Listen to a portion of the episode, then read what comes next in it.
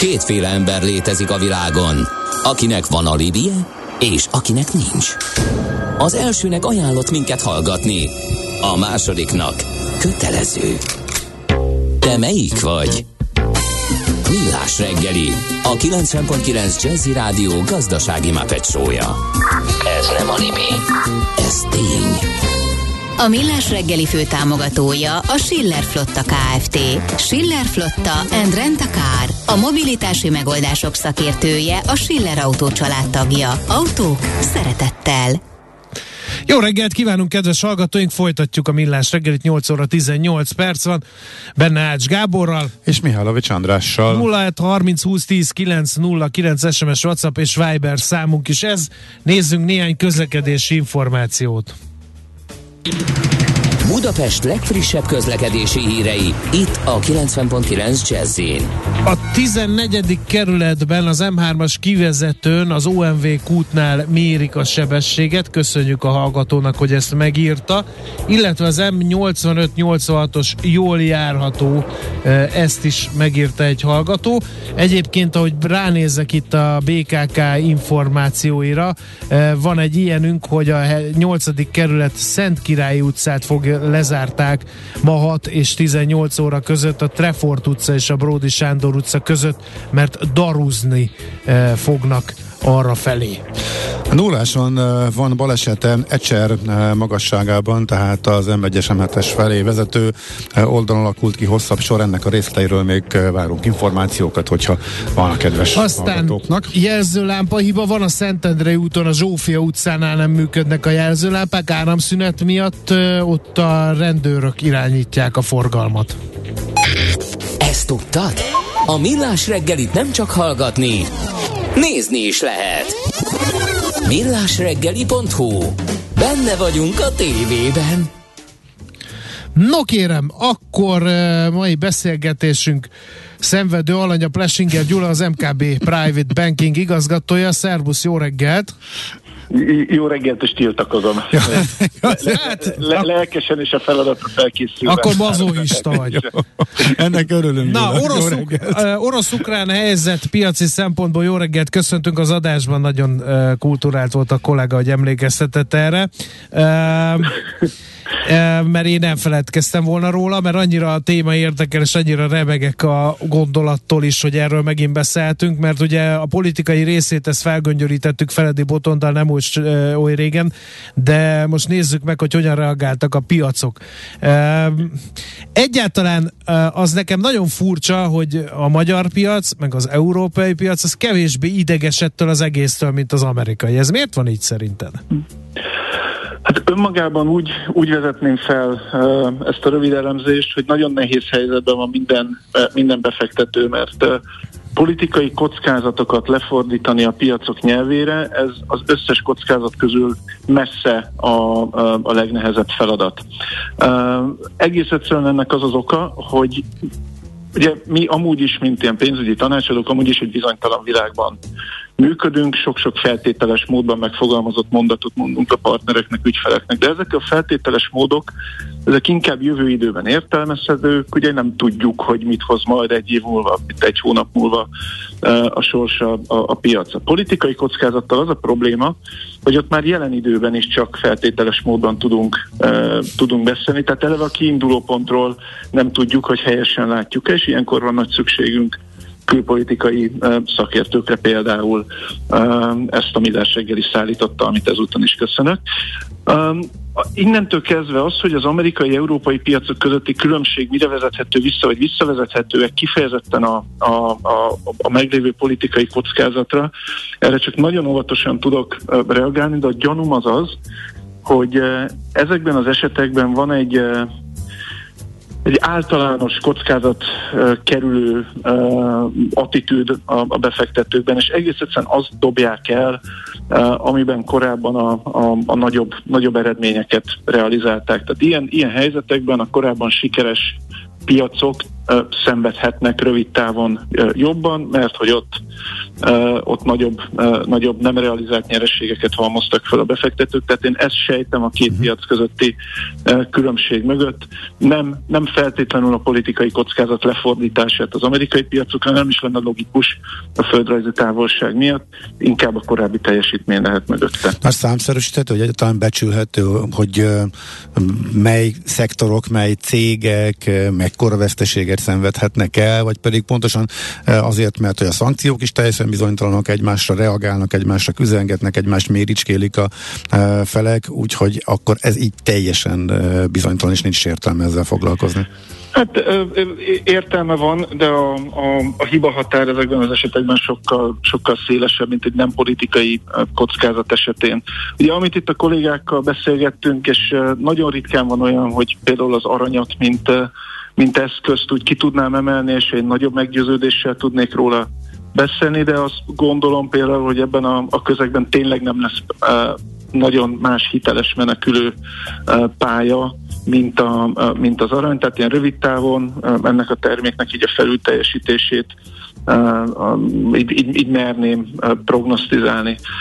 Hasonlóképpen ugye azok a szektorok, amelyek nyersanyag kitettséggel bírnak, én azt gondolom, hogy ott, ott lehetnek tartósabb hatások, de itt már ugye megint a mélyebbre kell ásni, hogy a nyersanyag milyen szempontból tehát mondjuk egy olajgázára kitermelői szempontból érinti-e, vagy ebben az esetben azt gondolom, hogy egy felülteljesítő szektorra lehetne számítani, a, a, a, ha pedig valaki felhasználója ezeknek, ott nyilván egy magasabb árral fog szembesülni. Tehát ennyire, ennyire lehet a mélyére ásni, de de ez tényleg nagyon nehéz. Hmm. Van egy, ne, nekem egy, egy ilyen apró kis hobbi, mint az elmúlt uh, időszakban, ha nem is a részvény, de inkább a devizapiacokat nézegetve, próbálok egymáshoz, ugye mi régiónkban egymáshoz képesti devizamozgásokat nézni. Nem, nagyon véleményes, amit most, most mondok, nyilván lehetnek más, más meglátások is. Én a, a zlotyi forint keresztárfolyamának a mozgásába látok bele némi, némi politikai töltöttséget. Nyilván az egyes államoknak a, a diplomáciai attitűdje ez mindenki számára ismert. Nem mondom, hogy feltétlenül csak ennek köszönhetően, nyilván van egy magyar monetáris politika is mögötte, de, de úgy illeszkedik a képbe, hogy a forint az elmúlt időszakban felül tudja teljesíteni a, a, az lotyit. Tehát, hogy ilyen, ilyen apróságok esetleg megfoghatók, de még egyszer uh-huh. sok a bizonytalanság. Mi ez a különbség? Ez nem egészen egyértelmű az, hogy, az, hogy a lengyelek ellenségesebbek az oroszokkal szemben, mint a magyarok?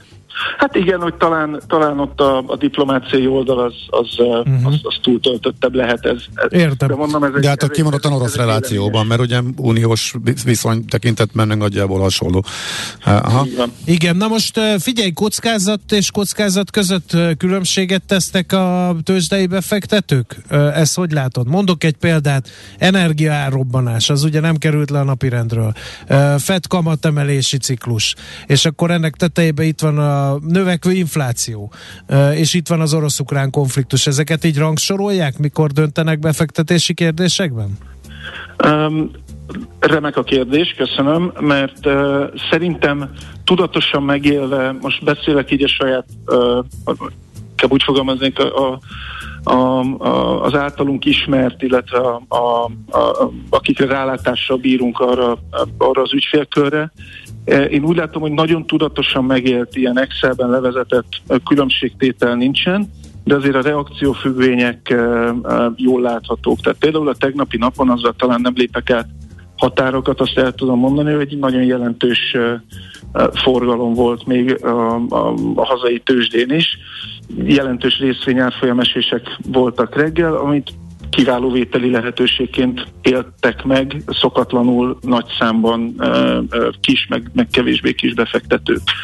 Tehát ilyen értelemben a politikai kockázat megélése az egy nagyon rövid távúnak tűnik, ez különben illeszkedik, hogyha szabad ilyen fenköltem fogalmazom, így mert ilyen sok éves tapasztalatomból, hogy nagyon hamar lecsengenek ezek, a, ezek az epizódok, mert egyszerűen túl, túl komplikált, túl, túl zavaros, és egyszerűen belefáradnak a, a befektetők. Tehát egy rövid távú, hogy mondjam, ilyen, ilyen vásárlásokat már láttunk a tegnapi nap folyamán is.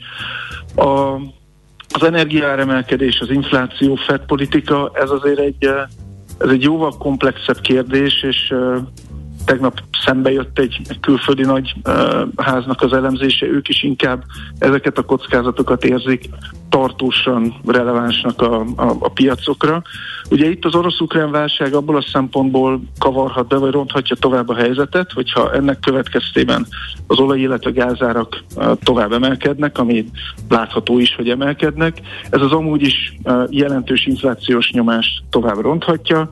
Ez arra kényszerítheti a jegybankokat, hogy gyorsabban emeljenek kamatot, gyorsabban szigorítsanak, aminek hát ökölszabály szerint, ami vitatható, de ökölszabály szerint ugye nem, nem fog jót tenni a piacoknak, tehát ilyen áttétes tartós hatás lehet. De még egyszer csak ezt a hosszas barokkos mondatot összefoglaljam, a, kot, a politikai kockázat tartóságát azt mi nem érzékeljük az ügyfélkörben, a, a, a monetáris politika, inflációs problémák azok, azok tartósabbak hmm. tűnnek. Tehát ez, ez azt jelenti, hogy mondjuk egy privátbanki portfólió kezelésénél sincs szükség akkor nagy átrendezésre kimondottan itt most a válság miatt, mert ezek azért hosszabb távra szólnak, vagy azért ilyen finom hangolásokat most kimondottan emiatt végrehajtatok?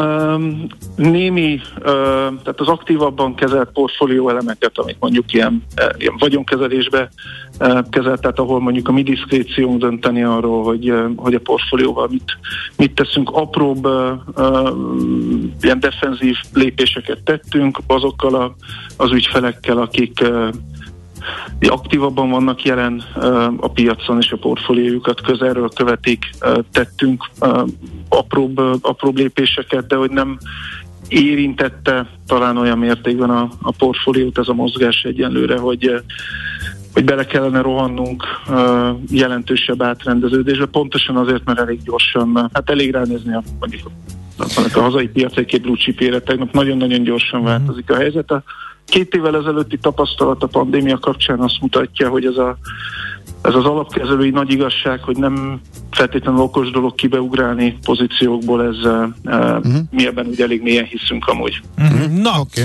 akkor egy gyors váltással pattanunk rá egy másik uh, érdekes kérdéskörre, ez pedig az ESG termékeké.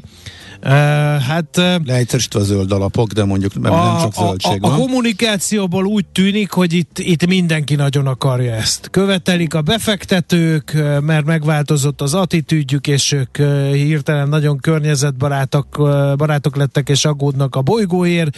Ezt az igényt meghallották az alapkezelők, tele van minden ilyenekkel.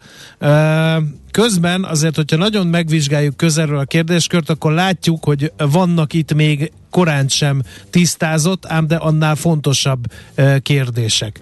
Akkor most hogy állunk ESG ügyben? ESG ügyben úgy állunk, én uh, éreztem némi iróniát, és nem is tudok uh, feltétlenül vitatkozni vele, hogy most ilyen tyúktojás probléma, hogy az igény jelente meg először, vagy a, vagy a termék. Őszintén szóval azt gondolnám, hogy az alapkezelők, a, a termék kibocsátók jutottak arra a következtetésre, amúgy nem a közelmúltban, tehát ennek már ilyen tizenéves hagyománya van, hogy valami olyan üzenettel kell megjelenni, ami, ami hiteles és szerethető. Ezzel amúgy abszolút szerintem semmi baj nincsen, és önmagával a, az ESG irányjal én nem is tudnék jobban egyetérteni, mint ahogy, uh, mint ahogy most. A probléma, amivel szembesülünk viszont, hogy a jelenlegi fejlettségi szintjén ez a koncepció, ez még rettenetesen fluid. Tehát ezeket a, a, a hívószavakat, hogy zöld, hogy fenntartható, ezeket kicsit hasonlít a politikai kockázathoz, hogy igazán szépen számszerűsíteni, valamilyen uh, objektív referenciához képest mérni, rettenetesen nehéz. És hát akkor ebből akad, fakadnak azok a, azok a problémák, hogy az ESG termékek tekintetében sajnos elég sokszor találkozunk olyan jelenségekkel, hogy olyan vállalatok részvényei, például olajvállalatok részvényei kerülnek elő egy környezettudatos portfólióba, aminek ott úgy Isten igazából nem nagyon lenne helye. Tehát, hogy ez egy, ez egy probléma, amivel most azért az teljes iparág foglalkozik. Hát de azért Európa... fordulhat ez elő, mert például én egészen pontosan tudom azt, hogy nincs egységes szabályrendszer, ami szerint ezeket az alapokat értékelni lehet abból a szempontból, hogy ezek most tényleg ESG szempontoknak megfelelő cuccokba fektetnek, vagy sem. Ezt meg tudom erősíteni. Itt Európában zajlik talán lendületesebb szabályalkotói munka, Nem is csoda, hogy Európában került kibocsátásra az ESG jellegű alapoknak a háromnegyede, tehát meg, számomra is meglepő volt különben, de Európa ebben erősen lekörözte Amerikát.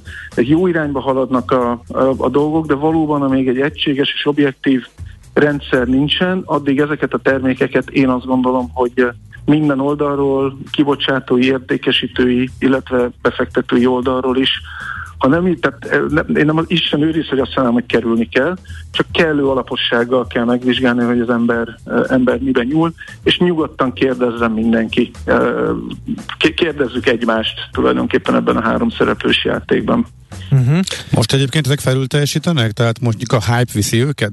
Tehát, hogy van egy ilyen vondulat is, hogy mégis mindegy, mi van benne, csak hogy mivel Jóska Pista is ezt veszi, meg ez a teszik a marketinget, ezért már önmagába ez fölértékelheti őket, illetve azokat a cégeket, amelyek benne vannak, illetve magukat el tudják adni ESG kompatibilis cégnek? Igen, sok szempontból igen a válaszom a kérdésre. Egyrészt igen a válasz abban a, a abban a logikában, amit felvázoltál, tehát van egy, van egy természetes kíváncsiság, meg, meg kereslet a termék iránt. A második ok, hogy ezekbe az ESG termékekbe azért elő-elő fordul, hogy a, a, a húzó ágazatokat is bele e, teszik ugye az alapkezelők, amik nem fel, tehát amiről az előbb beszéltünk, hogy most ez Hát ha nagyon akarom ESG, de nem feltétlenül ESG, viszont tudjuk, hogy, hogy Big Tech, és akkor, akkor meghúzza egy kicsit a, a teljesítményt. A harmadik, ami a, a vegytisztán és hitelesen ESG koncepció, és én azért, tehát még egyszer szeretném a mundé becsületét is védeni, mert nagyon sok alap működik így, hogy valóban megszűrik a vállalatokat, és valóban csak azokat teszik bele egy ilyen portfólióban, aminek ott helye van, aminek az a magától értetődő következménye, hogy egész egyszerűen tényleg jobban működő, jobban menedzselt cégekbe. Na de, na de álljunk meg a dolognál egy pillanatra. Akkor ti most fenntarthatósági szakértők vagytok, szociális szakértők vagytok, és minden szakértők vagytok, politikai szakértők is? Mert az ESG szempontokban nem csak a fenntarthatóság van benne, hanem a social is, meg, a, meg, a, meg még egy csomó mindent. Tehát meg kell nézni, hogy egy vállalat szociális tevékenységet folytat mit nevezünk szociális tevékenységnek. Nem üzletele csúnya bácsikkal egy vállalat titokban. Hát a mögött Vállalat irányítás milyen, tehát a governance uh, Igen, az a governance része ennek csak így hirtelen nem ugrott be. Uh, akkor most már uh, alapkezelő kerestetik, aki előtte külpolitikai pályát is befutott valamit szociálisan érzékeny? Hát én most elsősorban a pénzügyi közvetítőkről, tanácsadókról tudok nyilatkozni, és a válaszom az egy, az egy zajos és hetet hét határig hangzó nem. Abszolút nem vagyunk ezeknek a kérdéseknek a szakértői, ezért is vagyok. Tehát ha ilyen geopolitikai ügyekben, vírusügyekben, meg egyéb ügyekben kell megszólalni, igyekszem nagyon óvatosan tenni, és remélem, hogy a, a, a kollégáim is így teszik, hiszen egy csomó olyan témában kellene állást foglalnunk, amire nincsen meg a, a, a, a megfelelő képesítésünk. Amire megvan, és ahol én magam is, és szerintem kollégáim is a, a, az ESG lényegét igyekeznek megfogni, az a Gábor előző kérdésére utalnék vissza, hogy hogyan teljesít pénzügyileg egy ilyen termék. Egyenlőre azt látjuk, és a legtöbb tanulmány abba az irányba mutat, hogy ezeknek a, a, a hozama az összehasonlíthatóan nem ESG jellegű befektetéseket valamelyest meghaladja, és ami fontos, hogy ezek mellett a kockázata, amit a, a még az árfolyam ingadozásának a, a kilengései mértékében, vagy, vagy azzal mérünk, a kockázatuk rendszerint alacsonyabb. Tehát, hogy ez pénzügyileg ez egy korrekt ajánlat, azt gondolom az ügyfelek számára. Most nyilván agregáltan beszélek, nem, nem mm. lebontva az egyes termékekre, de egy pénzügyes erről az oldalról tudja elsősorban megfogni, és ehhez kéne egy jó erős szabályozói, meg egy nagyon uh-huh. rigid szabályozói környezet, hogy mi tehát föl sem merülhessen, hogy egy olyan termékhez nyúlunk jó hiszeműen, amivel esetleg egy olyan termék van, amit mi nem tudunk fölmenni. Hogy nem Na de mi van, ha mégis megtörténik? Mert akkor mondok egy példát a cégek oldaláról, fel kell ülni erre a divatullámra, ez a greenwashing, amikor zöldnek látszom, de nem vagyok valójában zöld.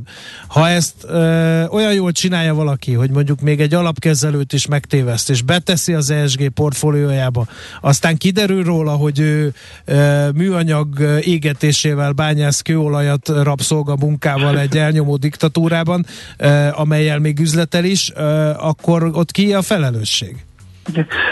Igen, eszembe jutott a zöldnek látszó tárgy kifejezés, itt uh, hallgatva a kérdésfelvetést.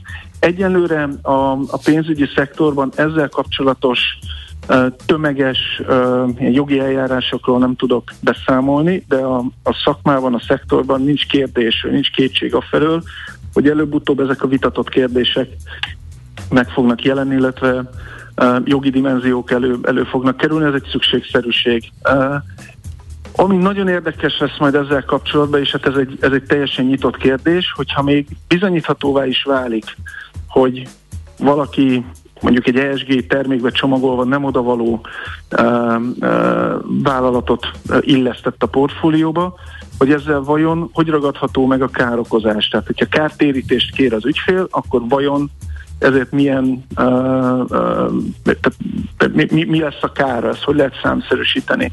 Én egyetlen egy uh, ilyen lakossági ügyfélszintű ügyről tudok, az, talán a Financial Times írt erről nem is olyan uh, régen. Az Egyesült Királyságban egy kisbefektető terelte be a tanácsadóját, hogy végül is nem azt a, a terméket, nem olyan szemléletű terméket kapott, mint ő, mint ő szerette volna, és valamilyen szimbolikus kártérítést ezért, ezért kapott. Tehát én egy precedensről tudok, nincs kétségem, hogy ezek a viták intenzívebbek lesznek a következő időszakban, de nem lelőni akarom a bulit, de hogy ez valószínűleg egy következő beszélgetés tárgya, hogy aztán ezek milyen következményekkel jártak. Oké. Okay. Köszönjük Jó, szépen. Hát nem ígérjük, hogy megvárjuk, még ezek eljönnek, és akkor beszélünk az ESG-ről, valami assugja fogunk még addig is bőven. Így legyen. Köszönöm Jó. szépen, hogy Köszönjük. ezt megtehettük ma. Köszönöm. Szervusz, szia! Plesinger Gyulával beszélgettünk az orosz-ukrán helyzet piaci szempontjairól, piaci hatásairól, valamint az ESG termékekről és azok hitelességéről. Aranyköpés a millás reggeliben. Mindenre van egy idézetünk. Ez megspórolja az eredeti gondolatokat. De nem mind arany, ami fényli. Lehet kedvező körülmények közt gyémánt is. Hogy elszaladt az idő, hogy már aranyköpést kell eh, mondanunk, eh, amely Stól András színművész úrtól származik, aki ma 55 esztendős, és ő mondta egyszer, a nyugodt ember sokszor százszor veszélyesebb, mint az izgága. Uh, és akkor idézett bezárva, akkor a stáb legveszélyesebb embere Ács Gábor. Meglepődtem volna, hogyha nem valami ilyesmire futtatott ki, de akár meg is fordíthatnánk, de most akkor ezt nem fordítom vissza rád.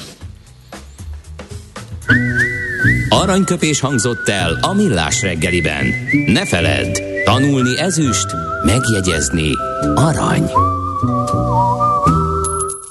Egy jó ötlet, már fél siker. Az innováció, kreativitás hajtja a GDP-t, növeli a versenyképességet, munkahelyeket teremt. Kigondolni nehéz, eltulajdonítani azonban könnyű. A nemzeti tudásbázist és a kulturális vagyont hatékonyan kell védeni. A szellemi tulajdon kincset ér. Gondolkodom, tehát vagyon. A rovat támogatója a Szellemi Tulajdon Nemzeti Hivatala.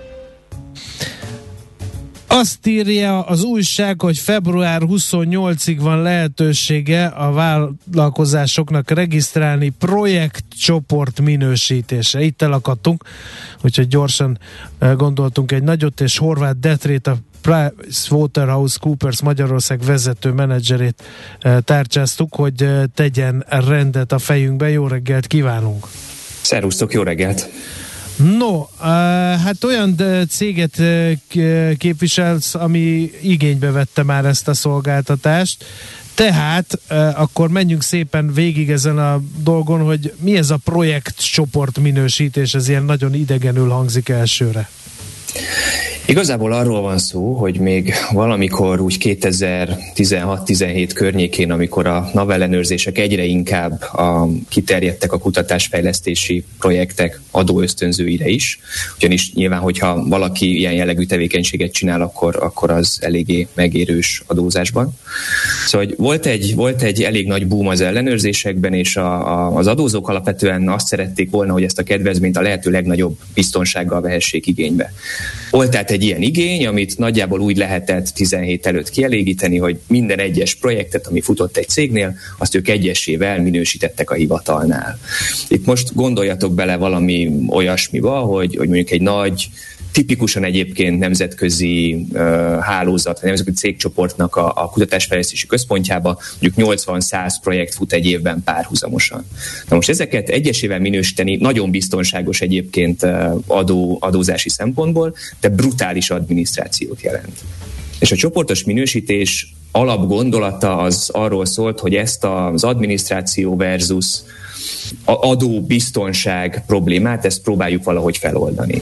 Uh-huh. És gyakorlatilag arról van szó, hogy az előző példánál maradva mondjuk legyen egy társaságnak 80 futó projektje, ezeket osszuk be valahogy projektcsoportokba, példám kedvünk legyen 10 projektcsoport, itt valamilyen műszaki hasonlóság alapján osztjuk be egyébként a, a, a csoportokba a projekteket, majd a hivatal ezekből a csoportokból véletlenszerűen kiválaszt mintaprojekteket, és azokat minősít.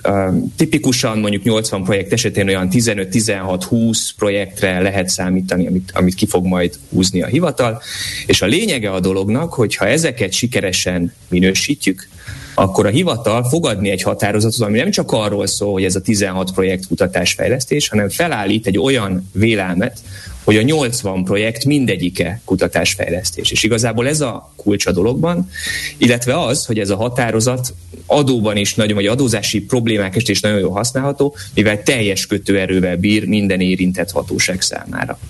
Ez mit jelent? Tehát, hogy konkrétan elfogadják magyarul? Tehát, elfogadják. Hogy a, tehát a NAV nem mondhatja azt, hogy egy... akkor, aha, tehát ha ez megvan, akkor az a NAV is elfogadja, hogy ez kutatásfejlesztés. Így van, nem tehet más. Ez, projekt, az ez miért járó. fontos, hogy a NAV elfogadja, hogy ez hmm. K plusz F?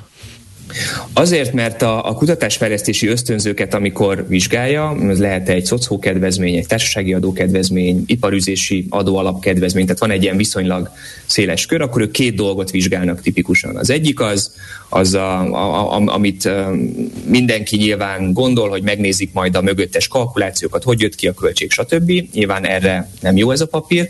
Viszont van a másik terület, amit pont így 16-17 kör, körül dömpingszerűen vizsgált a NAV, ez pedig a tartalom. Tehát, hogy az adott fejlesztési projekt az egyébként túlmutat-e azon, hogy egy, egy magas hozzáadott értékű mérnöki munka megüti-e a kutatásfejlesztési szintet.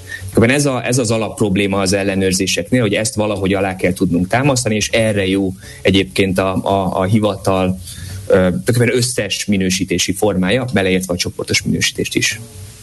Akkor már csak a határidőt nem egészen értem, hogy miért van egyáltalán határidő. Azt gondolnám, hogy ezek projektek ezek jönnek, folyamatosan futnak, belekezdenek új dolgokba, akkor miért van szükség így egyáltalán egy időszakra, hogy akkor ez most itt vége. Utána mi lesz?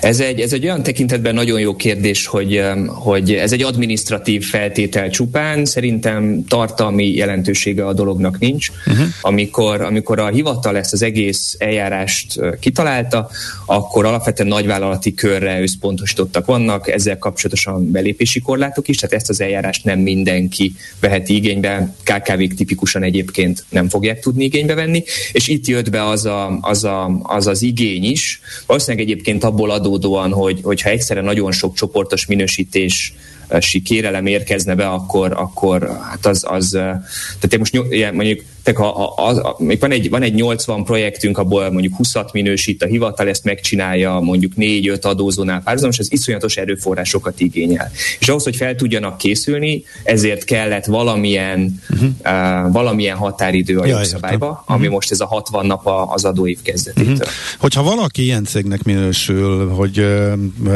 megszerzi PLK plusz F minősítést, ez uh, mekkora plusz bevételt jelenthet számára, illetve nem tudom, hogy az összes cég, akinek ez járhat, vagy akinél ez fölmerül, tisztában van ezzel? E, vagy pedig azért vannak, akik meglepődnek, és e, mondjuk észre veszik, hogy mennyi pénzt esnek el?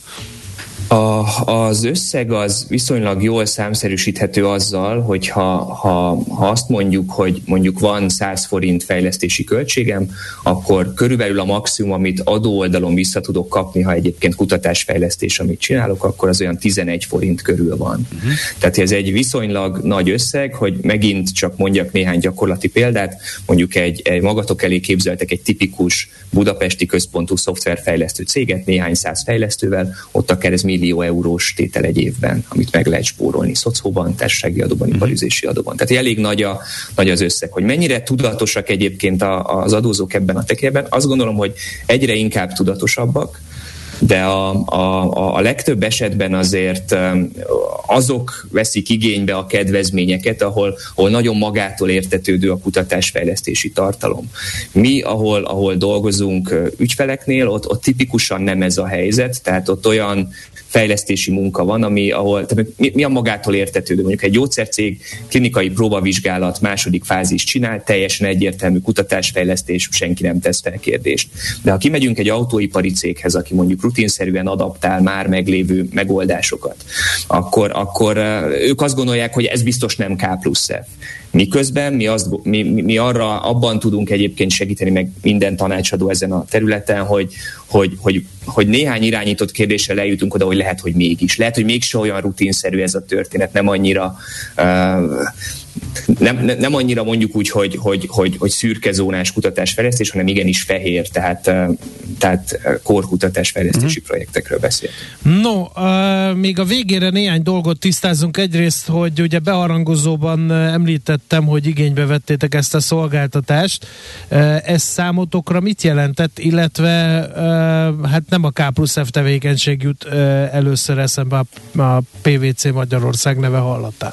Vannak egyébként kutatásfejlesztési projektek a, a PVC-n belül is, tehát most rengeteg, tehát ha, ha most magad elé képzeled, a, én adótanácsadó vagyok, a csoportunkat, akkor azt gondolnád, hogy biztos közgazdászok, jogászok, vannak tipikusan a csoportunkban, egyre több mérnökünk van, szoftverfejlesztők is. Tehát egy, egy nagyon más irányba megy el ez a szakma is hasonlóan a többihez. Egyébként csoportos minősítést mi, mint PVC nem csináltunk, mi ebben ügyfeleket segítünk. Tehát az én munkám is egyébként Aha. az, hogy, hogy, hogy, hogy, hogy azok, akik belefognak egy, egy, egy például egy csoportos minősítésbe, ez, ez, ez nagy meló. Tehát ehhez ez sok műszaki órát igényel, és ebben segítünk. Uh-huh. Jó, nagyon szépen köszönjük, nagyon hasznos tájékoztatás volt, szerintem sokakat elgondolkodtatott, nem is hallottunk róla, azért vettük ezt most így gorcső alá. Hála neked, most már hallottunk róla, és értjük is. Köszönjük még egyszer. Igazán nincs mit, köszönöm a lehetőséget. Szép napot! Szervusztok! Szervusz! Horváth Detrével, a PVC Magyarország vezető menedzserével beszélgettünk az elmúlt percekben, mert még jele, lehet jelentkezni február 28-áig, elmondtuk, hogy miért február 28-áig a vállalkozásoknak a projekt csoport minősítése, mely rendkívül előnyös, úgyhogy aki teheti, hajrá! A szellemi tulajdon kincset ér. Egy jó ötlet, már fél siker. Gondolkodom, tehát vagyon. A rovat támogatója a Szellemi Tulajdon Nemzeti Hivatala. Szívesen böngésznél a nemzetközi és hazai piacokon? Meglovagolnád a hullámokat? Akkor neked való a Hotspot piaci körkép az Erste befektetési ZRT szakértőivel. Gyors jelentések, gazdasági mutatók, események. Nálunk mindent megtalálsz szakértőink tolmácsolásában. Ha azonnali és releváns információra van szükséged, csatlakozz piaci hotspotunkhoz. Jelszó Profit nagy P-vel. Másfél perc múlva nyitnak az európai piacok, ezt is majd élőben hát, tudja nekünk közvetlenül Kababik József üzletkötő. Jó reggel, szia! Jó reggel, sziasztok, szép reggelt mindenkinek! Hát mi várható, illetve milyen részvénysztorik uh, mozgatják most a... No, uh, hát leginkább ugye orosz-ukrán uh, helyzet mozgatja a piacokat, illetve a szankciók, de azért kigyűjtöttem néhány olyan részvényt, ami nem feltétlenül ez mozgatta az árfolyamát tegnap, és viszonylag sokat mozdultak el az árfolyamok. Gyorsan azokon menjünk végig, akkor nagyon-nagyon röviden. Vízhiány, erről szól a Tesla benzin, berlini gyárának a a hát egyre lassúbb beüzemelése, vagy annak az eltolódása. Ugye ezt még, még legkésőbb decemberben meg akarták nyitni ezt a gyárat, sőt volt azt hiszem korábbi időpont is, és vannak ide is környezetvédők is tiltakoztak, és a hatósági engedélyek miatt csúsz, csúszott már akkor is az átadás. Ugye most azzal kicsikét többet tudunk, hogy egyébként víz hiány problémák vannak, és ezt nem tudom, hogy hogy fogják megoldani, vagy mi lesz ennek a vége, nyilván meg fogják oldani, csak egy kicsit így érdekes, hogy ilyesmi történik. A Tesla egyébként is ugye a felügyelettel, az amerikai tőzsde felügyelettel, a szekkel kapcsolatban azért szokott néhány így konfliktus lenni, általában meg szokták büntetni, vagy Elon Muskot a kijelentése miatt. Most egy kicsit a Tesla támadja a tőzsdei felügyeletet, tehát kicsit mondjuk úgy expanzióban van, ez most um, ezt a szót kell használnom. Úgyhogy nem olyan jó most a Teslának, 4,5%-ot esett azért választottam ide be a hírek közé, 821 és felen zárt. Uh, 4,5%-os esés az azért nem kicsi, bár ugye itt a gyors jelentések kapcsán az, az amerikai technológiai szektorban ennél jóval nagyobbakat is láttunk, gondoljuk mondjuk a Facebookra. A másik egy gyors jelentés, HSBC gyors jelentés volt, mm, nem is a gyors jelentés az érdekes, 18,9 milliárdos tavalyi profitja lett, 19,1-et vártak, nincs nagy jelentősége. Annak, annak igen, és ez egyre többször fog előkerülni banki gyors jelentéseknél, és ugye magyar bank is fog gyors jelenteni, ugye az OTP nem sokára, hogy az HSBC optimista, mert örül a, a, a kamatok emelkedésének, és úgy érzi, hogy véget érnek a szűk esztendők. Ez mondom még egyszer az európai bankokra is igaz lehet, és a magyar bankokra is. Egyébként nem volt nagy részvény árfolyam elmozdulás nála. Volkswagen, ugye tegnap azért észrevettük, hogy nagy esések közepette, bár végére nem lett mondjuk a DAX-ban olyan nagy esés, hogy a Volkswagen az mennyire ment, volt 10% pluszban is, végig is 7,8% pluszban zárt, 188,7-en. Egyébként egy olyan hír, ami nem, nem, nem, annyira, nem annyira fontos hír, illetve nem annyira új hír. A hír az az volt, hogy keret megállapodásról tárgyalnak, ugye a, a Porsche leválasztásáról és bevezetéséről, a, a tőzsdei bevezetéséről, ugye úgy néz neki nagyjából a dolog, hogy a Porsche-t leválasztanak, az bevezetik a tőzsdére, a Volkswagen pénzhez jut, és ugye itt a lényeg, hogy, hogy ezzel rengeteg, ezzel rengeteg pénzzel sokkal gyorsabban tudja majd fejleszteni az elektromos autóit, tehát gyorsabb lesz az elektromos autókra való átállás. Ez a lényege leginkább ennek, meg a szokásos, amikor leválasztanak egy vállalatról egy részleget, hogyha mondhatjuk így, hogy ez egy elég népszerű dolog, hiszen a, a, a Porsche értéke az, az a ilyen Bloomberg becslés szerint ilyen 60-85 milliárd euró között ér, miközben a teljes Volkswagen 112, tehát hogy e, többet fog, külön-külön többet fog érni a, a kettő, e, e, és nagyjából ezért szokták ezeket végrehajtani. Szóval mondom, nem új hír, néhány hónappal ezelőtt is volt ilyen hír, akkor is ment a Volkswagen arra a híre, e, meg most, most is e, ment, e, úgyhogy Uh, úgyhogy így néz ki a dolog. Egy gyors jelentés még gyorsan. Uh, Home Depot Egyesült Államok. Ez uh, ugye azért érdekes, mert viszonylag jó gyors jelentés volt, 35,7 milliárdos bevétel, megharadta 34,8-at egy picivel a bevétel. Növekedés oka egyébként főleg a, igazából az infláció, tehát a, a termékek ára ment föl, nagyon 12 százalékkal összességében, és akkor ezt tehát valószínűleg az, uh, sikerült uh, tovább hárítanunk jól a, a vevők, megmondom a beszerzési ár is emelkedett. Mégis jól meg megcsapták. Meg, a, miközben a tranzakciók száma 3,4%-kal csökkent, ugye az már, az már rosszabb volt.